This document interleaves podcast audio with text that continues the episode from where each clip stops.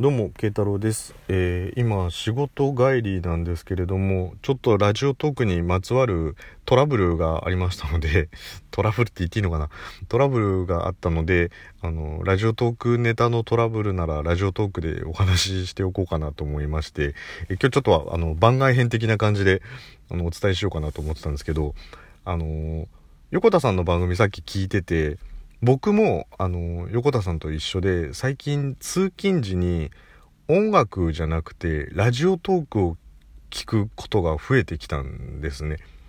あの他のトーカーさんの番組を聞かせていただくのにすごいいい時間なので。なのでラジオトーク今まで音楽だったのがラジオトークを聞いてるっていうのをあの横田さんが言ってるんであ自分もそうだと思ってたんですけれども特にあのここ1日2日で他のトーカーさんもお話しされてましたし僕も先日の番組でちょっとお話ししたんですけれども新しい方ってすごい増えてきたじゃないですか。なのでこう聞く量みたいなのも一気に増えてきてもちろん仕事中には聞けないのでこう通勤時に聞くっていう時間があるので、まあ、そこでこういろんな人聞いているのとあそうだ。あの今日はすごいあれですね。あのおつまみフィーバーが起きてましたね。あの各所で。あの皆さんこう他のトーカーさんの番組内だったりとかツイッター界隈とかでこうおつまみおつまみおつまみおつまみみたいなおつまみみたいな感じでこれあの状況わかんない人だったらあのどんだけみんなのんべえなんだよみたいな感じに なると思うんですけどあのまあ知らない方いるかどうかわかんないですけどもしいたらなんですけど今日あのおつまみさんっていう方が新しくラジオトークの番組をこう始められたんですけど彗星のごとく現れたおつまみさんなんですけどまあその声質だったりとかトーンがもうあの他のトーカーさんたちを含めてもファンを一気に増やす。第1話にしてこうファンを一気にこう総ざらいしていくっていうもう Google の検索ランキングで言ったら多分急上昇今してると思うんですけどもランキングとかやったら多分あの頭5位以内ぐらいにおつまみって出てくんじゃないかなっていうぐらいあの人気を重なっていったんですけどまあ、あのおつまみさんぜひあの今日からスタートということなんであの番組頑張っていただければとあの多分あの僕なんかよりもあの数千倍いいあの上品な番組が多分お送りできるんじゃないかなと思いますのでぜひ頑張っていただきたいなと思いますけどまあそんな方もいらっしゃったりとかして新しい方が増えてきたのであのたくさん番組聞けるなっていうところで。であの新しい方だけじゃなくてもちろんあの今までからずっとやってらっしゃる方の、まあ、お気に入り登録してる方だったりとかあとフォロワーの方のバックナンバーを聞かせていただいたりとかもあのしてるので、まあ、前の方の番組と、まあ、新しい方のみたいなので聞くのがたくさんあるんで最近すごいあの通勤の時に聞く頻度が増えてきたんですけど僕その聞くのにあの Bluetooth のイヤホンで聞いてるんですよあの無線のやつで。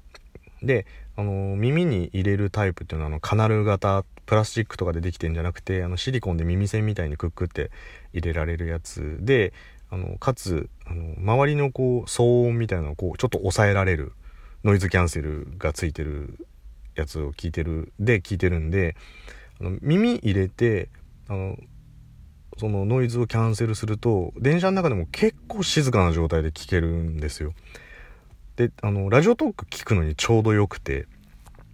あのラジオトークって、まあ、もちろんあの音楽番組ではないので皆さんがこうトークであの番組を構成してるのであんまり音楽みたいにどんちゃんどんちゃんしてないじゃないですか。で多分マイクの位置とかあとご家族がいて大きな声が出せないみたいな状況があるとは思うんですけど番組によってやはりその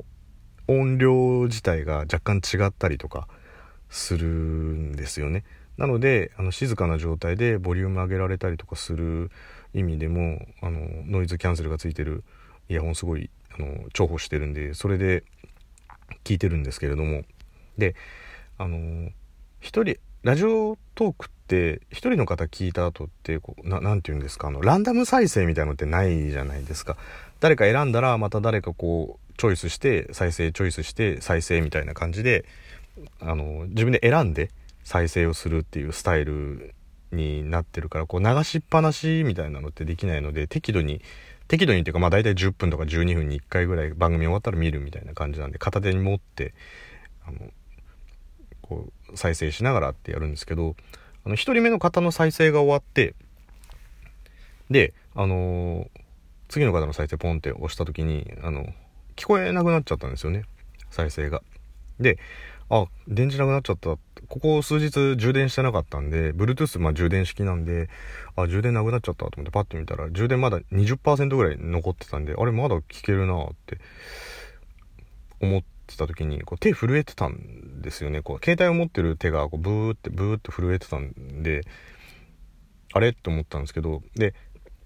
着信のバイブにしては着信とかこう LINE とかが来るバイブにしてはその震え方っていうのはこう小刻みで小さいんですよ。ブーみたいな感じでこう手のひらにうっすらみたいな。であれなんだと思ってあの画面も消えてたんでこうあのカナル型なんで耳栓みたいになってるんで耳栓ポンって外したらイエーイってなっててえって思ったんですよね。